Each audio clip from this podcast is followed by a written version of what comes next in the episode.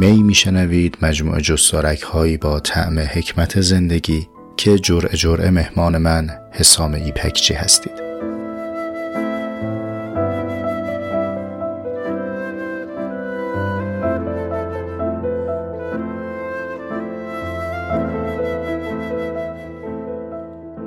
همپیالای من سلام. امیدوارم که در سلامتی تندرستی و عافیت این جرعه که جرعه سی و سوم می هست رو بشنوید. با همدیگه هم سفره و هم پیاله باشید اتفاقا موضوع این جرعه هم مرتبط با مسئله سلامتی و بدن که به قراری که خواهید شنید خدمتتون تقدیم می‌کنم. اما قبل از اینکه وارد بشیم در اصل صحبت دو تا پیش درآمد رو خدمت شما بگم. پیش درآمد اول این که فاصله بین جرعه 32 و 33 خیلی طولانی شد. کما بیش حوالی دو ماه و سعی می‌کنم که این فاصله بعد از این کمتر بشه و با وقفه های کمتری بتونیم با هم دیگه هم فکر و هم صحبت باشیم. دلایل وقفه مرکبه از چیزهای گفتنی و نگفتنی اما اون بخشش که گفتنیه و میارزه که عمر شما رو صرف کنم برای اینکه سرتون رو درد بیارم و بشنوید. مربوط به اینه که چند تا کتاب رو باید مطالعه می‌کردم و این وقف فرصتی شد تا به منابع می اضافه بشه. مواردی که خوندم رو از این به بعد هم استناد می‌کنم بهشون و کتاب ها رو جرعه به جرعه فراخور بحث ارجا خواهم داد. ولی پیرو برنامه ای که از پیش هم داشتیم کتابنامه سایت رو بروز کردم. یعنی شما در وبسایت may.ir که تشریف ببرید کتابنامه که ملاحظه بکنید منابع قبل از این هم نوشته شده بود. این مواردی که اخیرا ورق زدم رو هم اضافه کردم.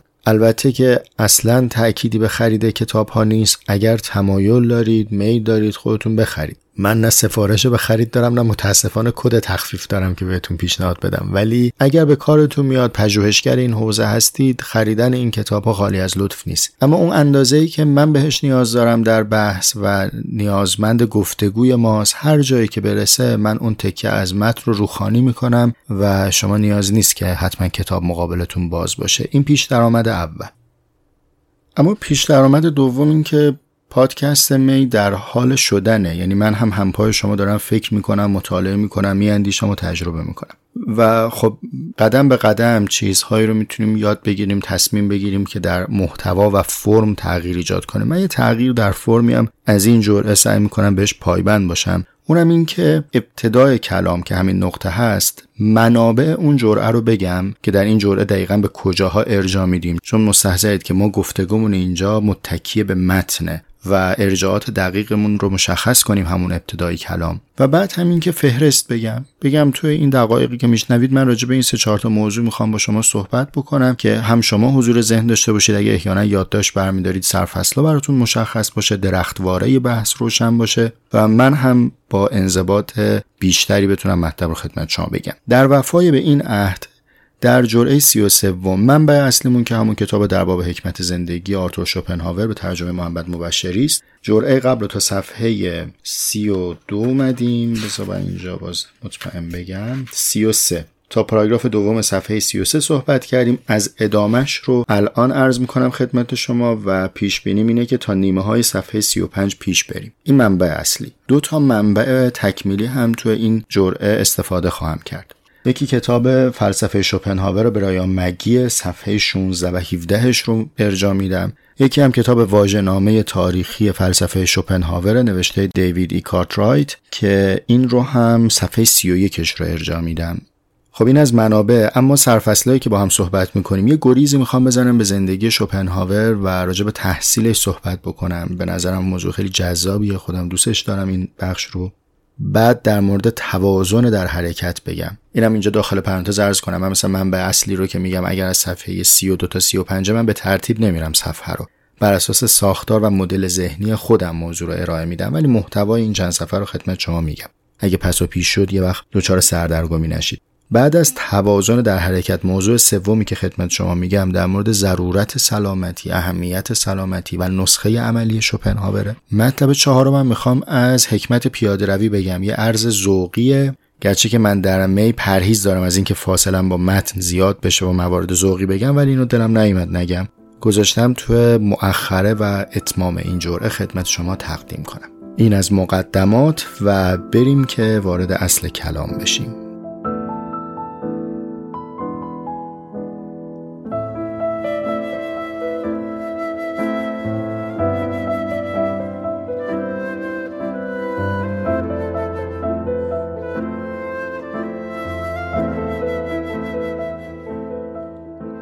همونطوری که می‌دونید این خیلی متداوله که ما وقتی می‌خوایم در مورد اندیشه های یک متفکر بحث بکنیم و مطالعه بکنیم موضوع رو از زندگی او آغاز کنیم. خیلی از کتاب هایی هم که در تفسیر و تبیین اندیشه بزرگان نوشته شده با همین سنت حرکت کردن. یعنی اول زندگی اون فرد رو مورد بحث قرار دادن بعد رفتن سراغ اندیشش سنت معقول و قابل دفاعی هم هست چون تفکر در تجربه زیسته است که شکل می‌گیره. ما مشغول زندگی در برهی از زمان و قطعی از مکانیم. رخدادهایی بر ما آشکار میشه تجربیاتی رو میچشیم. در این مساف و سرد و گرم و بالا و پایین تفکری در ما شکل می‌گیره. بزرگانم همین قاعده رو رفتن. و بنابراین خارج از استدلال نیست که ما تفکرات یک اندیشمند رو از دل زندگی نامه او بفهمیم. منتها در مورد شوپنهاور این معکدا صادقه. به همین جهت می‌بینید که تقریبا هر کتابی که من دیدم در مورد فلسفه شوپنهاور نوشته شده لاقل کتاب های مرجع اینها اول از زندگی او آغاز کردن. به خاطر اینکه زندگی پرتلاطمی هم داشته یعنی فراز و فرودهای زندگی زیاد بوده از جمله سرفصل های جذاب زندگی شوپنهاور روش مطالعه و تحصیل اوست.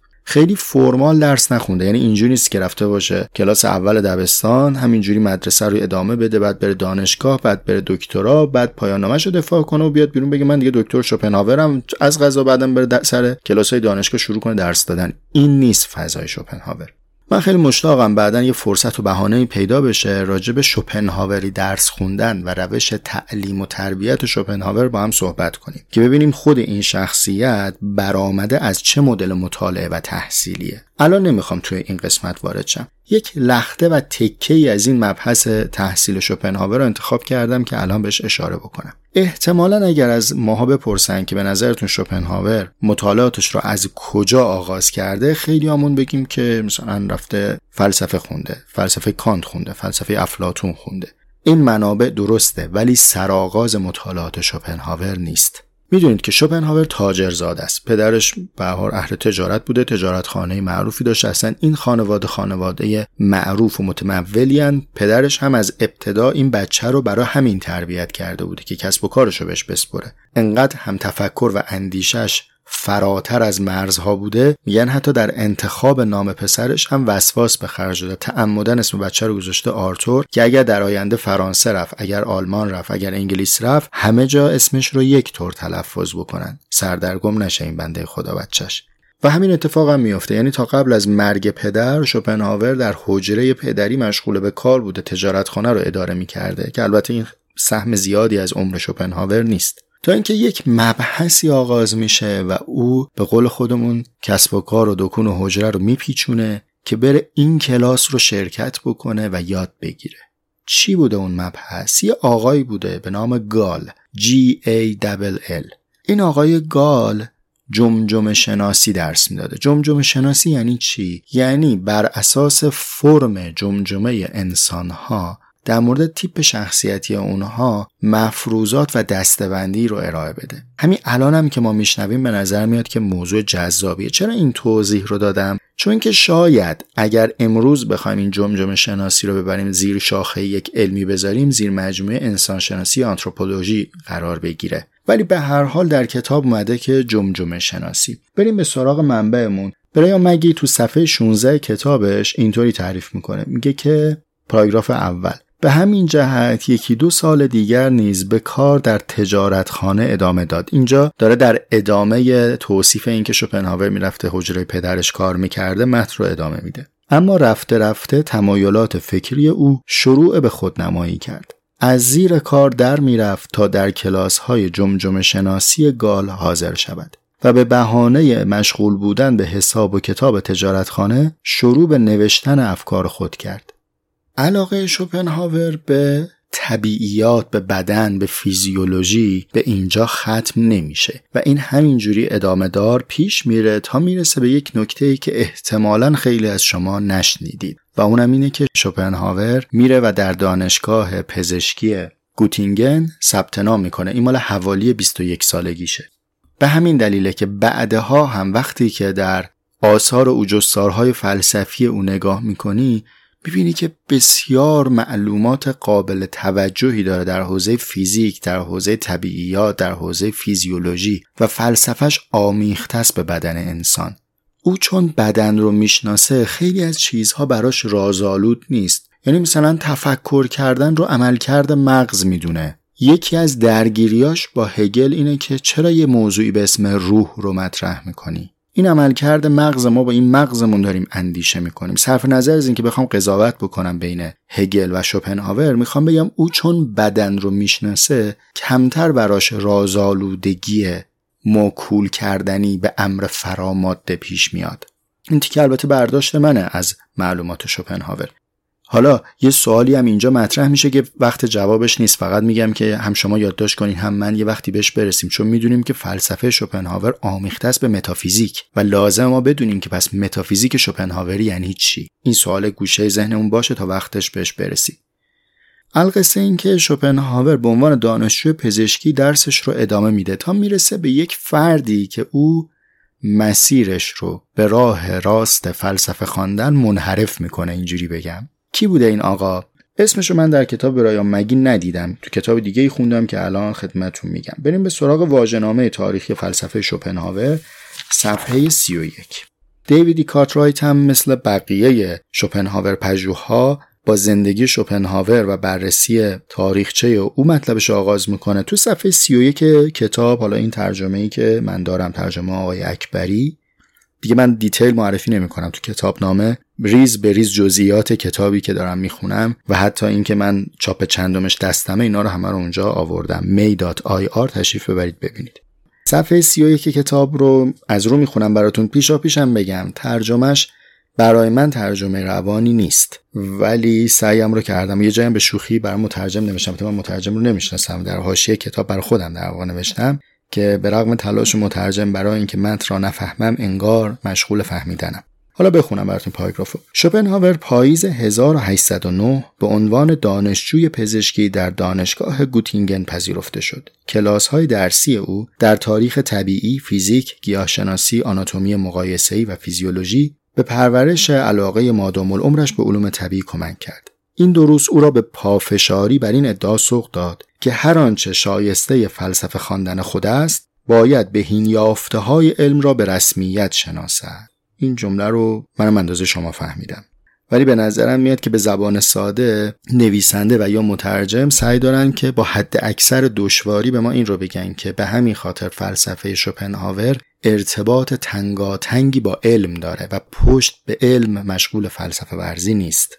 شوپنهاور یک سال دانشجو پزشکی بوده. منتها این مطالعه معلومه که برای او ادامه دار میشه. 1810 فیلسوفی به اسم شولتسه شوپنهاور رو ترغیب می‌کنه به فلسفه خانی و اتفاقا به او میگه که افلاتون و کانت رو دقیق بخون. شوپنهاور هم به این توصیه عمل می‌کنه و فلسفه شوپنهاور به شدت آمیخته و برآمده از فلسفه افلاتون و کانته خب من این قسمت رو به همین اکتفا می‌کنم. پس چی بود قرض این که آقا خانم شوپنهاور فیلسوفی است که به طبیعیات آگاهه و مقوله بدن براش بسیار حائز اهمیت. از اینجا برم در تیتر دوم صحبتم یعنی توازن در حرکت.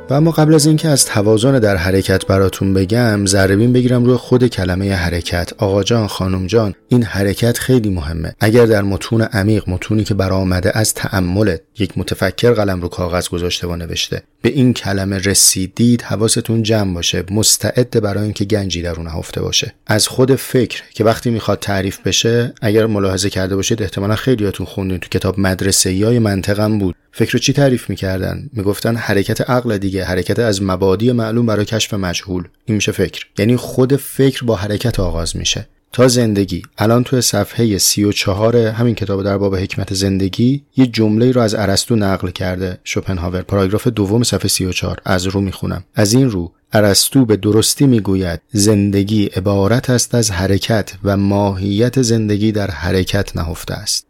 پس الان ما می‌تونیم بگیم که شوپنهاور هم که داره حکمت زندگی میگه حکمت حرکت داره میگه. وقتی داریم به حرکت فکر می‌کنیم از ملزوماتش اینه که چند چیز دیگر هم در ذهن ما برجسته میشه. حرکت بی متحرک که نداریم که. پس به این فکر می‌کنم که چه چیزی حرکت می‌کند؟ چه کسی حرکت می‌کند؟ حرکت بی مبدع که نداریم از کجا حرکت می‌کند؟ حرکت بی مقصد هم نداریم به کجا حرکت می‌کند؟ بعد هم شیعی که در خودش قوه حرکت داره. این قوه به فعلیت نمی‌رسه مگر اینکه در مجاورت دیگر چیزی قوه حرکت هو جنبشی بشه. تو فیزیک خوندیم دیگه برای اینکه از این اینرسی سکون در بیایم. اینجا مقوله جدیدی برای ما رخنمایی می‌کنه. چه مقوله ای محرک. ما حرکت بی محرک هم نداریم. خب پس متحرک رو باید فکر کنم مبدا رو باید فکر کنم مقصد رو باید فکر کنم متحرک هم باید فکر کنم. بازم شخ بزنیم بازم هست. از حرکت جوهری صدرالمتعلهین می‌تونید مطالعه بکنه تا حرکتی که ارسطو میگه و حرکتی که الان شوپنهاور میگه. پس این تا اینجا در اهمیت واژه حرکت. حالا شوپنهاور داره یک دوگانه ای از حرکت رو جلوی چشم ما میاره. میگه حواست به این باشه این دوتا رو باید متعادل با هم نگه داری. یکی حرکت ذهنی است یکی حرکت برونی یا من بهش میگم حرکت جوارحی. الان اون چیزهایی که تو دقایق قبل شنیدید رو در ذهن حاضر کنید. داریم در مورد کی صحبت می‌کنیم؟ معلممون کیه؟ این جناب آقای شوپنهاور طبیعیات از حوزه های جدی مطالعهش بوده. شروع می‌کنه در پاراگراف دوم صفحه 34 بر ما انبوهی مثال می‌زنه از حرکت هایی که در بدنه. گوارش رو مثال می‌زنه میگه این حرکت. ضربان قلب و گردش خون رو مثال می‌زنه میگه این حرکت. تنفس رو مثال می‌زنه میگه این حرکت. و میگه حاصل این حرکت هاست که به ما میگن موجود زنده. خب همه اینا شد حرکت های جوارحی. میگه به جز این ما یه حرکت دیگری هم در ذهن داریم. تو فکر می‌کنی این حرکت اندیشه حرکت تخیل حرکت.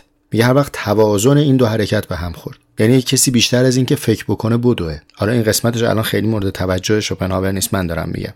هی داره فعالیت می‌کنه. هی داره جنب و جوش می‌کنه. ازش هم می‌پرسه میگه روزی چقدر کار می‌کنه میگه روزی 12 ساعت دارم کار می‌کنم آقا ولی به نتیجه نمی‌رسم چون همش داره این بدنه کار می‌کنه. این بالانس رو به هم زده توازن رو به هم زده. یه سمت دیگه ماجرا هم که احتمالا این در بین مخاطبین می خیلی مبتلا به داشته باشه. از صبح تا شب قوز و هلال روی کتاب. اینو بخون اونو بخون. مقاله بخون کتاب بخون ورق بزن. بعضا پشت به جهان رو به کتاب خونه. مطالعه میدانی و پیمایش محیطی رو ول بکنیم. اسنادی و کتابخانه‌ای بخوایم حقیقت کشف کنیم. شوپنهاور به این هم ایراد می‌گیره. یعنی این فیلسوفی که خودش اهل کتاب اهل مطالعه است به این ایراد می‌گیره. براتون می‌خونم از رو. میانه های پاراگراف دوم. حال اگر حرکت بیرونی اصلا وجود نداشته باشد مانند نحوه زندگی انسانهای بیشماری که همیشه نشستن عدم تناسب فاحش و ضایع کننده ای میان آرامش بیرونی و جنب و جوش درونی ایجاد می گردد زیرا این حرکت دائمی درون را باید حرکت بیرون پشتیبان باشد. این عدم تناسب به این میماند که درونمان از شدت هیجان بجوشد اما ما مجاز نباشیم که این هیجان را بروز دهیم. مریض میشی بیچاره. تلنگر بزن به خودت. به خود جدی حرف بزن. باید متناسب با وقتی که می‌ذاری برای مطالعه و برای جنب و جوش درونی و برای فکر پردازی فرصت بذاری برای اینکه این هیجان از تو به بیرون بره ابراز بشه بیرون و درونت با هم تراز بشه. بعد اینجاست که فلسفه شوپنهاور مزش رو به ما نشون میده. من یه وقتایی دلم میسوزه که این مرد بزرگ و این کسی که جهان همچون اراده و تصور رو در زیر سی سال نوشته. شما با سن و سال خودتون مقایسه بکنید ببینید با کی روبرو هستید. این آدم رو به عنوان فیلسوف ابوس معرفی بکنن. من نمی‌خوام بگم فلسفهش تلخی هایی نداره. داره.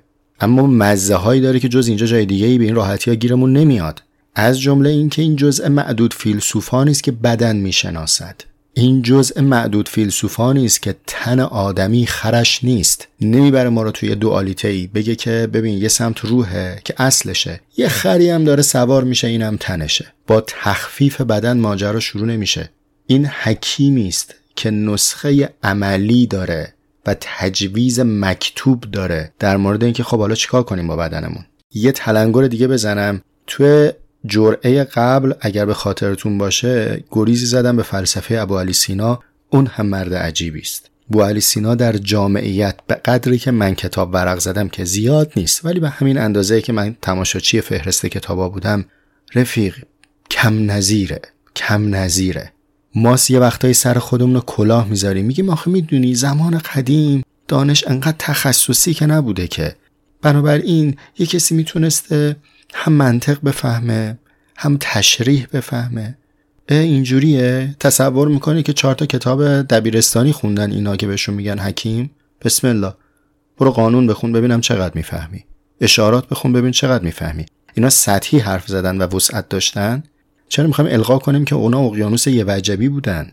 به قدر زمانه خودش خیلی زحمت کشیده. حالا بو علی سینا تقسیمی داشت در باب لذت. جرعه قبل گفتم که حتما شنیدید نشنیدم برید بشنوید. تو حاشیهش به سبک زندگی او اشاره کردم و گفتم اتفاقا چون بحث شده بود راجع به لذت جنسی گفتم اتفاقا بو علی از اون اندیشمندان و متفکرینیه که روحانیت نگزیده نرفته گوشه ای از دنیا ببره و اتفاقا معروف به بیش فعالی جنسی و بعضا بابت همین هم ملامت شده. در بعضی از سیر نویسی هم گفتن به همین خاطر بدنش ضعیف شده و مرگ رو تجربه کرده.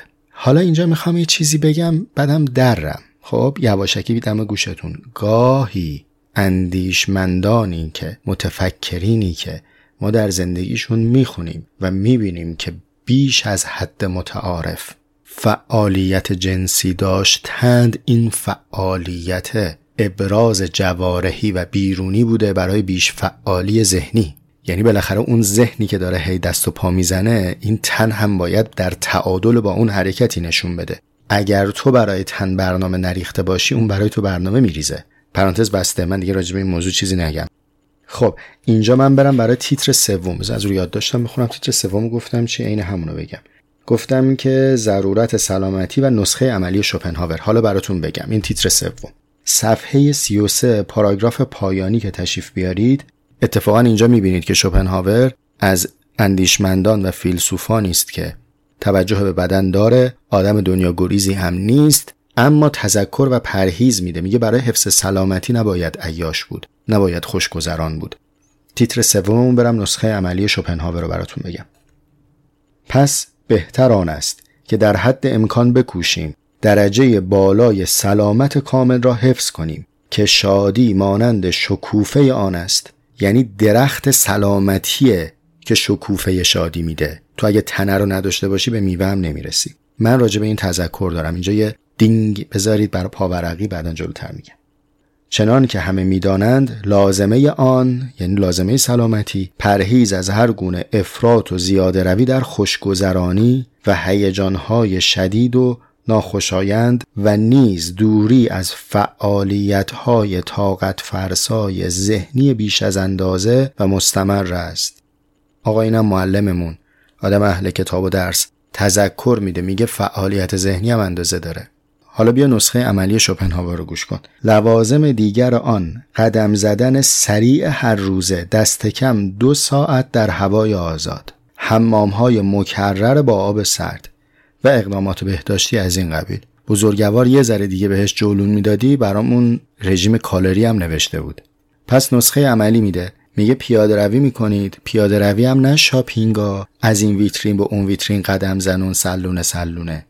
پیاده روی سریع. بزرگوار پزشکی هم خونده. ضربان قلب براش مهمه. بعدم نه 5 دقیقه ده دقیقه. دو ساعت مستمر. حالا ما دو ساعت واقعا برامون سخت من که نمی‌رسم به این عددا. ولی لاقل سعیمون رو بکنیم. بعدم نه ترد زیر سقف خونه در هوای آزاد. اگه می‌خوای نسخه شوپنهاوری عمل کنی.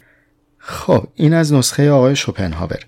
یه دینگی اونجا گفتم بهتون و عرض کردم که پاورقی دارم. این تیکه رو داخل پرانتز اختصاصی برای دوستانی عرض می‌کنم که دچار معلولیت جسمی یا بیماری مزمن هستند. شوپنهاور خیلی تاکید می‌کنه بر اینکه شادمانی در سلامتی ممکنه و ما وقتی که مفهوم مخالف این گزاره رو فکر می‌کنیم به این جنبندی می‌رسیم که پس من اگر تن و بدن سالمی ندارم فرصت چشیدن شادمانی کامل هم ندارم.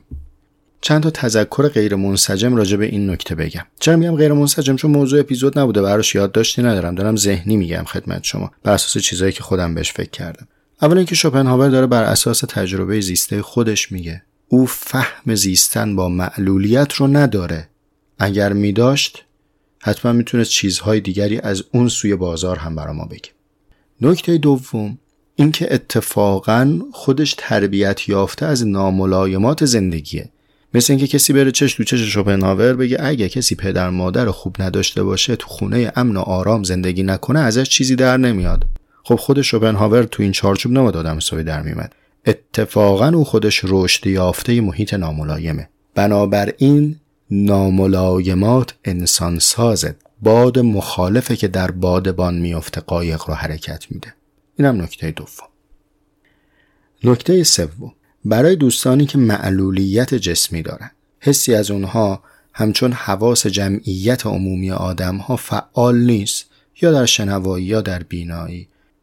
من در تجربه زیستن، درس خوندن، کار کردن با کسانی که به ظاهر کم توان بودن یه چیزی آیدم شده یه چیزی فهمیدم. اونم این که ما یک قوه انسانی داریم. تقسیم میشه به درگاه های مصرفی که این درگاه های مصرف همین جواره ما هستن.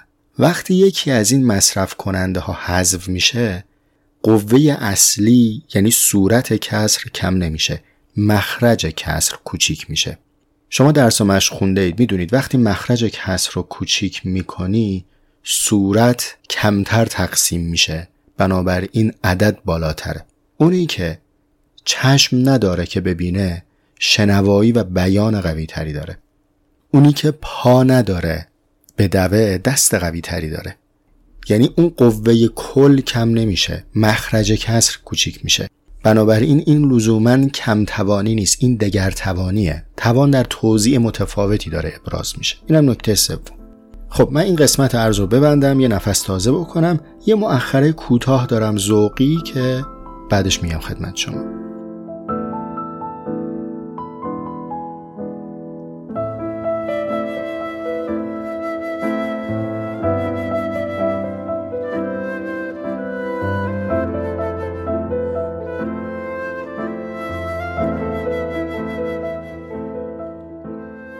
یه نکته ذوقی بگم به عنوان حکمت پیاده روی می‌خوام خدمت شما عرض کنم. این تدیگ بحثه. آخرش می‌خوام اینو بذارم سر سفره و خدافزی کنم با شما. من این تجویز شوپنهاور رو عمل می‌کنم مشخصا از ابتدای قرنطینه که مقیدم به پیاده روی روزانه. منتها همیشه موقع راه رفتن هدفون تو گوشمه و حالا یا دارم درس گوش میدم و چیزی میشنوم یا اینکه حالا یه رازی هم هست دیگه اینو بگم بین خودمون چند هزار نفر میمونه دیگه شما به کسی نگین. اینه که دوست دارم موقع راه رفتن بلند حرف بزنم. وقتی که بلند بلند حرف می‌زنم میگن دیوون است. یعنی میگن که می‌فهمن دیوون است طرف. برای اینکه نفهمن دیوانگیم رو نشیم مستاق این که کار جنون ما به تماشا رسیده است. هدفون می‌زنم تو گوش بعد بلند بلند حرف می‌زنم. و طرف که نمی‌دونه که اونور خالیه که میگه که خب داره با کسی حرف می‌زنه. آ خیلی مزه میده. حالا اگه تجربه کردید نوش جونتون اما یه روز تجربه متفاوتی چشیدم. به خودم گفتم که ببین حسام تو چون به صدای هستی ناشنوایی با سمعک داری زندگی می‌کنی. این هدفونه هنسفریه مثل سمعکی گذاشتی تو گوشت. آنچه که بزاعت شنیدنش رو داری بشنوی. اینو در بیاری صدای هستی رو گوش بدی. شاید او هم حرفی برا گفتن داشت. خدایی یه جاهای جواب نمیده. وقتی که تو در بین جمعیتی همه دارن هم همه می‌کنن و صدای بوق میاد و صدای تیشه و چکش بنایی میاد و اینا که تو نمی‌تونی بهش بگی صدای هستی. این صدای مزاحمم خیلی رو اعصاب شوپنهاور می‌رفته. شاید یه روزی براتون تعریف کردم. یه بار می‌گیره یه خانم فضول همسایه رو چنان می‌زنه که تا اواخر عمر اون پیرزنه داشته تاوان حقوقی پس می‌داد حالا براتون تعریف می‌کنم به وقتش. خب تصمیم گرفتم این هدفون از گوشم در بیارم و متوجه خود پیاده روی باشم. این پند رو هم جای دیگه هم شنیدید. میگم موقعی که غذا می‌خوری به دیگر چیزی فکر نکن. به خود غذا فکر کن. خود اون حکمت داره به تو بگه. در این اندیشیدن به پیاده روی یه مزه و طعمی برام آشکار شد. همه سعیم رو می‌کنم با شما تقسیمش کنم. خیلی از شما پروژکت پلن نوشتید. وقتی می‌خواین تسک بنویسین یا شکست کار بنویسید تو WBS نوشتن چه می‌کنید؟ سعی می‌کنید حرکت به حرکت قدم به قدم گویی که اون سازمانی که شما می‌خواین بهش سازمان دهی بکنید یک رباته. حرکت به حرکتش رو تسک تعریف می‌کنید. دیگه درسته؟ بیایید راه رفتن رو به تسک تبدیل کنید تو ذهنتون. ببینید چه اتفاقی میافته.